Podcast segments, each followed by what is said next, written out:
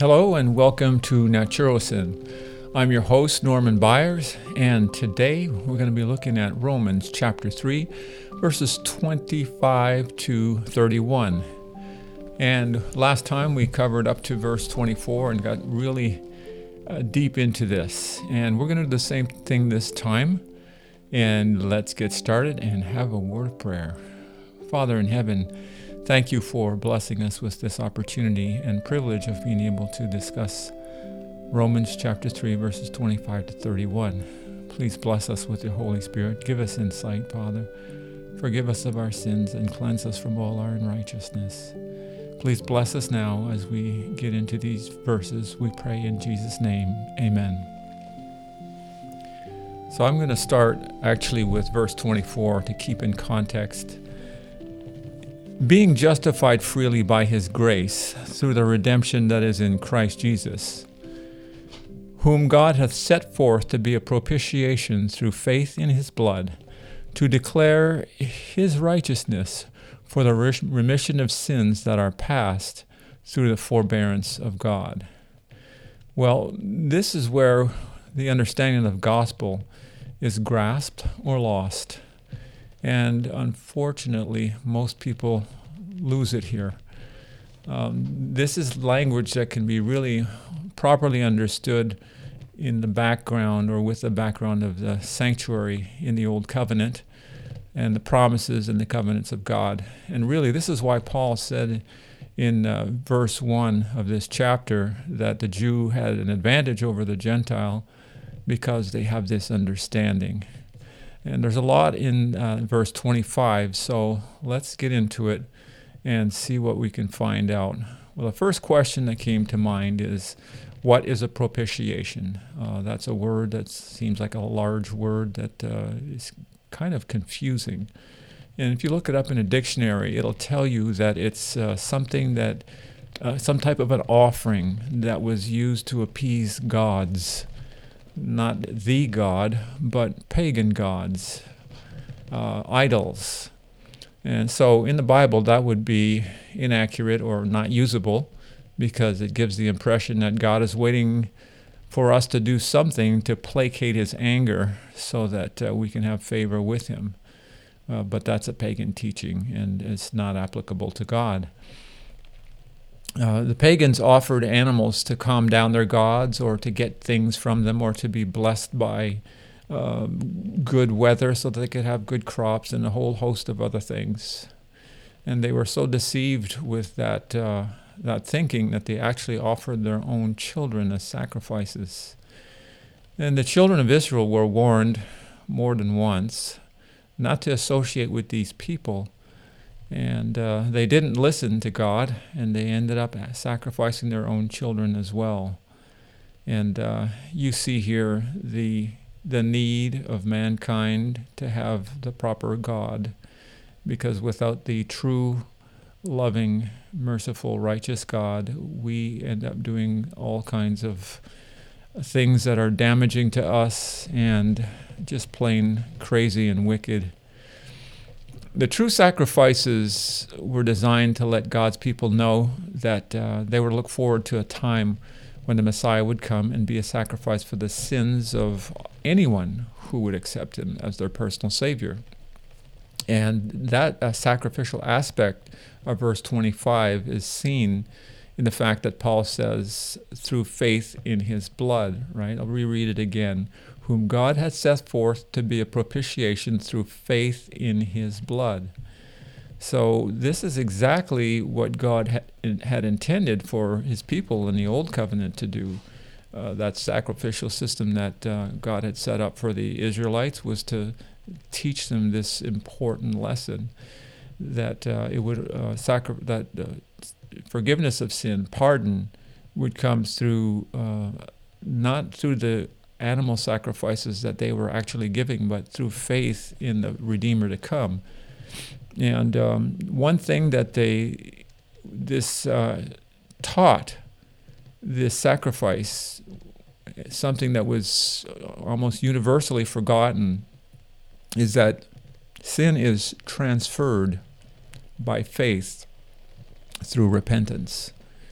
That's how sin is forgiven. It's not just sort of, God just doesn't say, okay, I'm going to let you go now and you can just don't worry about it. I, I forgive you. Uh, the Bible tells us in Romans 6:23, the first part, that the wages of sin is death. And another part in the Bible tells us that uh, the soul that sinneth, it shall die. So sin requires death. It's going to bring death. And we can be thankful that Jesus Christ came here to die as a sacrifice so that we can use his sacrifice uh, for our sins. And that's the whole purpose of this. And we can get into that a little bit more as we go on through the book of Romans. Now, I want to outline some of the steps here uh, so we can uh, um, establish order and uh, the legality of these sacrifices, which in turn gives us a truth, a foundation that we can place our faith in. All right, so if you have something you want to write down with, or you can pause and go and get something to write down with, here are some steps. Uh, this took place in the Old Covenant. All right, number one, the person would commit sin, and unless the Holy Spirit would convict him, uh, they wouldn't be worried about sin and probably wouldn't care. They're carnal, you know, they're not spiritually minded. Um, then the other aspect of that is that the Holy Spirit comes to him and convicts the person, and he feels his guilt, and uh, the law is brought to his mind, and uh, his guilt and condemnation are revived. They come to life, and they, you know, give him the impression that he's got to do something with this guilt. He feels bad about it. Uh, step three: the Holy Spirit brings that person grace and the sinner accepts the grace of God and he repents. It's an experience that's given to, to him by grace. So, uh, in his repentance, he now realizes that he has something that he wants to do, and that is to fulfill what God has given to the children of Israel to do when somebody would sin. So he brings a sacrifice to the sanctuary. Uh, let's say that would be a lamb. There were other ones, but in this case, let's just use a lamb and there he would meet the priest. And the priest obviously knew why he was there with a lamb. So uh, he would place his hands, this would be step five, he places his hands on the head of the lamb and confesses his guilt and sin to God. And verse six, or should say uh, point six, is that at that moment the sin is transferred to the lamb and it's no longer a part of him. He is freed from that sin and its guilt. All right, point seven. The priest then gives the repentant sinner a ceremonial knife, and the repentant sinner cuts the throat of that lamb. Point eight. The priest catches the blood in a container. And point nine, the priest placed some of that blood on the horns of the altar of sacrifice, and some of it was poured down at the uh, poured on the base of, of the around the altar of sacrifice. That's point nine. Point 10 at this point, the repentant sinner is free from sin and he's justified, looked upon as though he had never sinned. That is amazing. This is what Jesus was to do when he came to this earth, and this is what the children of Israel were to know and look forward to when the Messiah would come. But they missed that point. But there's another point that makes this whole process um, even better. And it's something that would never occur in any of the pagan sacrifices. In fact, I think that it happened very few times in the um, in the Old Covenant with God's people because they misunderstood the purpose of the sacrifices. Point 11 is this God supernaturally imparts the Holy Spirit into the soul temple of the repentant sinner. And God gives this to the repentant, repentant sinner to live a life free from the controlling power of sin in his flesh and the temptations that come from uh, within and without. That would be mainly Satan. This would prove that he is a child of God and can live a holy life. Now, I want to read something to you that gives insight into this. This is taken from uh, Review and Herald let me see. Let me get the uh, actual December 17th, 1872, starting at paragraph 2. And I'm going to read through to paragraph 7 because this is quite good. The blood of beasts could not satisfy the demands of God as an atoning sacrifice for the transgression of his law. The life of a beast was of less value than the life of the offending sinner, therefore, could not be a ransom for sin. It could only be acceptable with God as a figure of the offering of his Son. Man could not atone for man. His sinful, fallen condition would constitute him an imperfect offering, an atoning sacrifice of less value than Adam before his fall. God made man perfect and upright, and after his transgression there could be no sacrifice acceptable to God for him unless the offering made should in value be superior to man as he was in his state of perfection and innocency the divine Son of God was the only sacrifice of sufficient value to fully satisfy the claims of God's perfect law. The angels were sinless, but of less value than the law of God. They were amenable to law. They were messengers to do the will of Christ, and before him to bow. They were created beings and probationers. Upon Christ, no requirements were laid. He had power to lay down his life and to take it again. No obligation was laid upon him to undertake the work of atonement. It was a voluntary sacrifice that he made. His life was of sufficient value to rescue man from his fallen condition. The Son of God was in the form of God, and he thought it not robbery to be equal with God. He was the only one who, as a man, walked the earth who could say to all men, Who of you convinceth me of sin? He had united with the Father in the creation of man, and he had power through his own divine perfection of character to atone for man's sin and to elevate him and bring him back to his first estate. The sacrificial offerings and the priesthood of the Jewish system were instituted to represent the death and mediatorial work of Christ. All those ceremonies had no meaning and no virtue only as they related to Christ, who was himself the foundation of and who brought it who brought into existence the entire system. The Lord had made known to Adam, Abel, Seth, Enoch, Noah, Abraham, and the ancient worthies, especially Moses, that the ceremonial system of sacrifices and the priesthood of themselves were not sufficient to secure the salvation of one soul. The sacrificial system, excuse me, the system of sacrificial offerings pointed to Christ. Through these, the ancient worthies saw Christ and believed in him. These were ordained of heaven to keep before the people the fearful separation which sin had made between God and man, requiring a mediating ministry. Through Christ, the communication which was cut off because of Adam's transgression was opened between God and the ruined sinner. But this infinite sacrifice that Christ voluntarily made for man remains a mystery that angels cannot fully fathom. So we have a lot of uh, beautiful explanation there as to the sacrifice of Christ, what it meant, and it all goes back to what Paul is talking about in Romans 3, verse 25.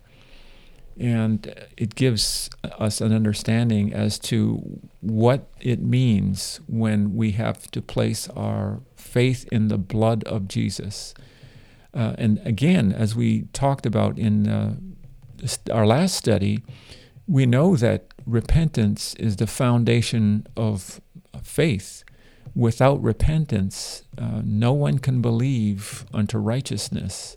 It's not possible. We don't have that capacity.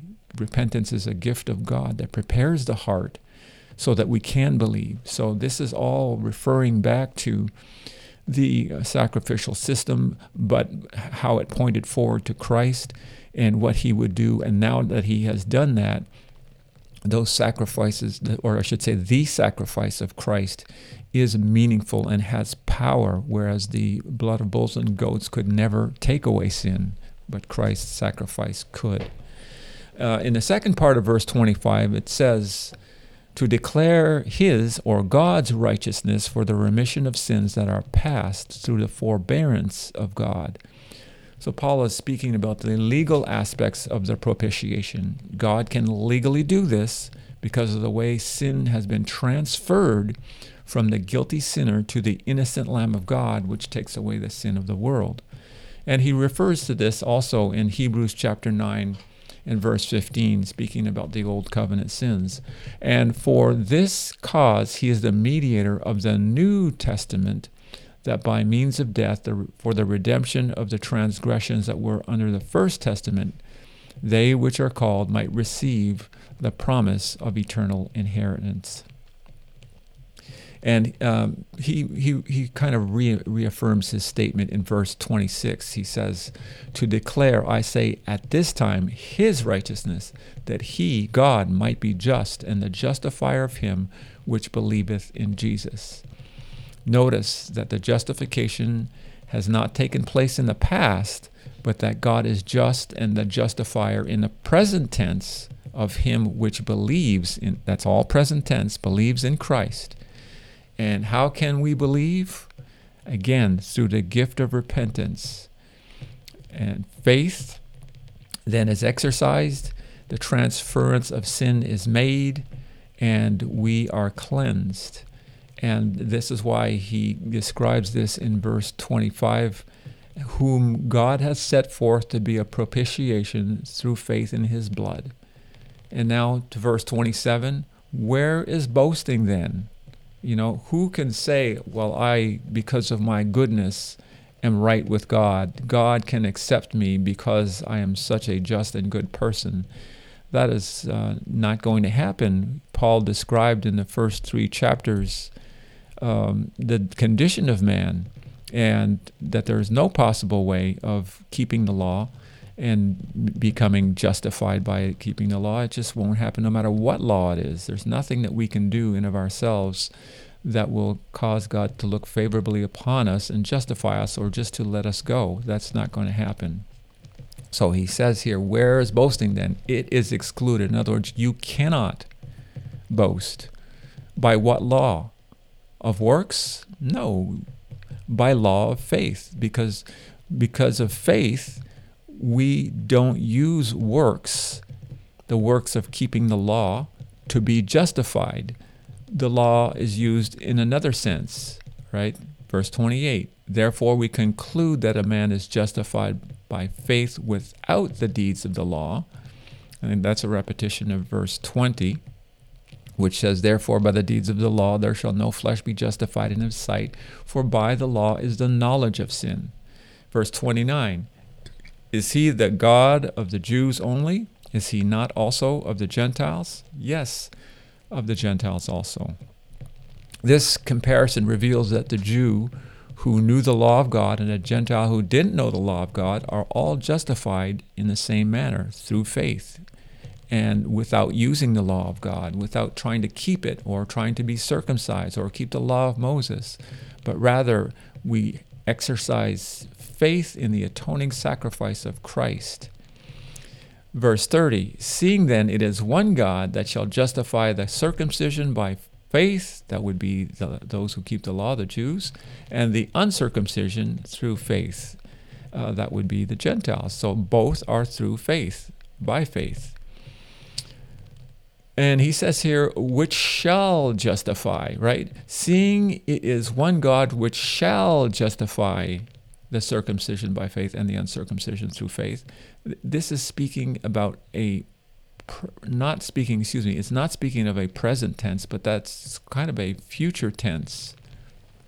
Right? Something that's going to take place when we do what God asks us to do, when we fulfill the requirements of His law, which are not grievous. They are simply to receive His grace and exercise the gift of repentance and then confess Jesus as our Lord and Savior. And then he ends with this in verse 31 Do we then make void the law through faith? God forbid. Yea, we establish the law. So by being justified by faith, it doesn't mean you just throw the law away. If you did that, then you would have no knowledge of sin. There would be no need for uh, uh, Christ anymore because everybody would be sinless. There would be nothing to um, point out what sin is. Um, this question highlights two facts. One, exercising faith to be declared righteous through the redemption that is in Christ Jesus is not the same thing as voiding or nullifying God's law. God's law is still in effect. And point two, voiding God's law would be the same as forgiving every human being at the death of Christ. But Jesus came here to honor the law of God by dying for the guilt of the world and offering himself a substitute for the repentant sinner so that we could have the assurance of salvation. There's a principle here that we can learn from, and here's what it is uh, We do not eat or dress to earn acceptance with God. It is a part of the gospel to eat and to dress to the glory of God right? I don't know if you understand what I'm saying there, but I'll put it this way. We don't eat healthy foods. We don't dress godly in order to earn acceptance with God. Rather, it's the result of receiving justification by faith through repentance and having the Holy Spirit in us. And then God guides us to do those things because we want to glorify Him. Right? We don't want to live our lives to try to gain acceptance or salvation with God in any way possible because it's not possible. That's deceiving ourselves. And it's called Pharisaism. And uh, it's just not possible. It will lead you to be one of the most miserable people in the world if you try to live like that. Right? The law only gives us a knowledge of sin and it leads us or drives us to Christ for pardon.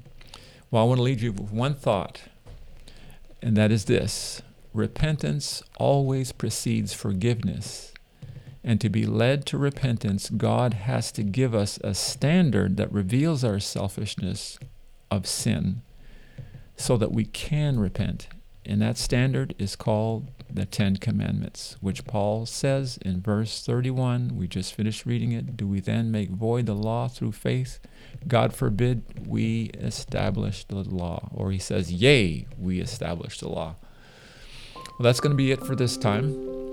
I hope that this has been a blessing to you. And if it has been, share it with other people and um, study it yourself to see that these things are true.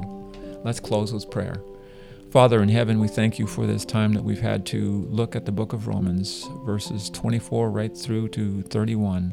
Thank you for the insight that you've given to us and the privilege that we have of knowing these things and being able to have confidence in the fact that He which hath begun a good work in us will perform it until the day of Jesus Christ. We pray and ask that you would bless us and keep us. In Jesus' name, amen. Take care and God bless you, and We'll see you in the next episode.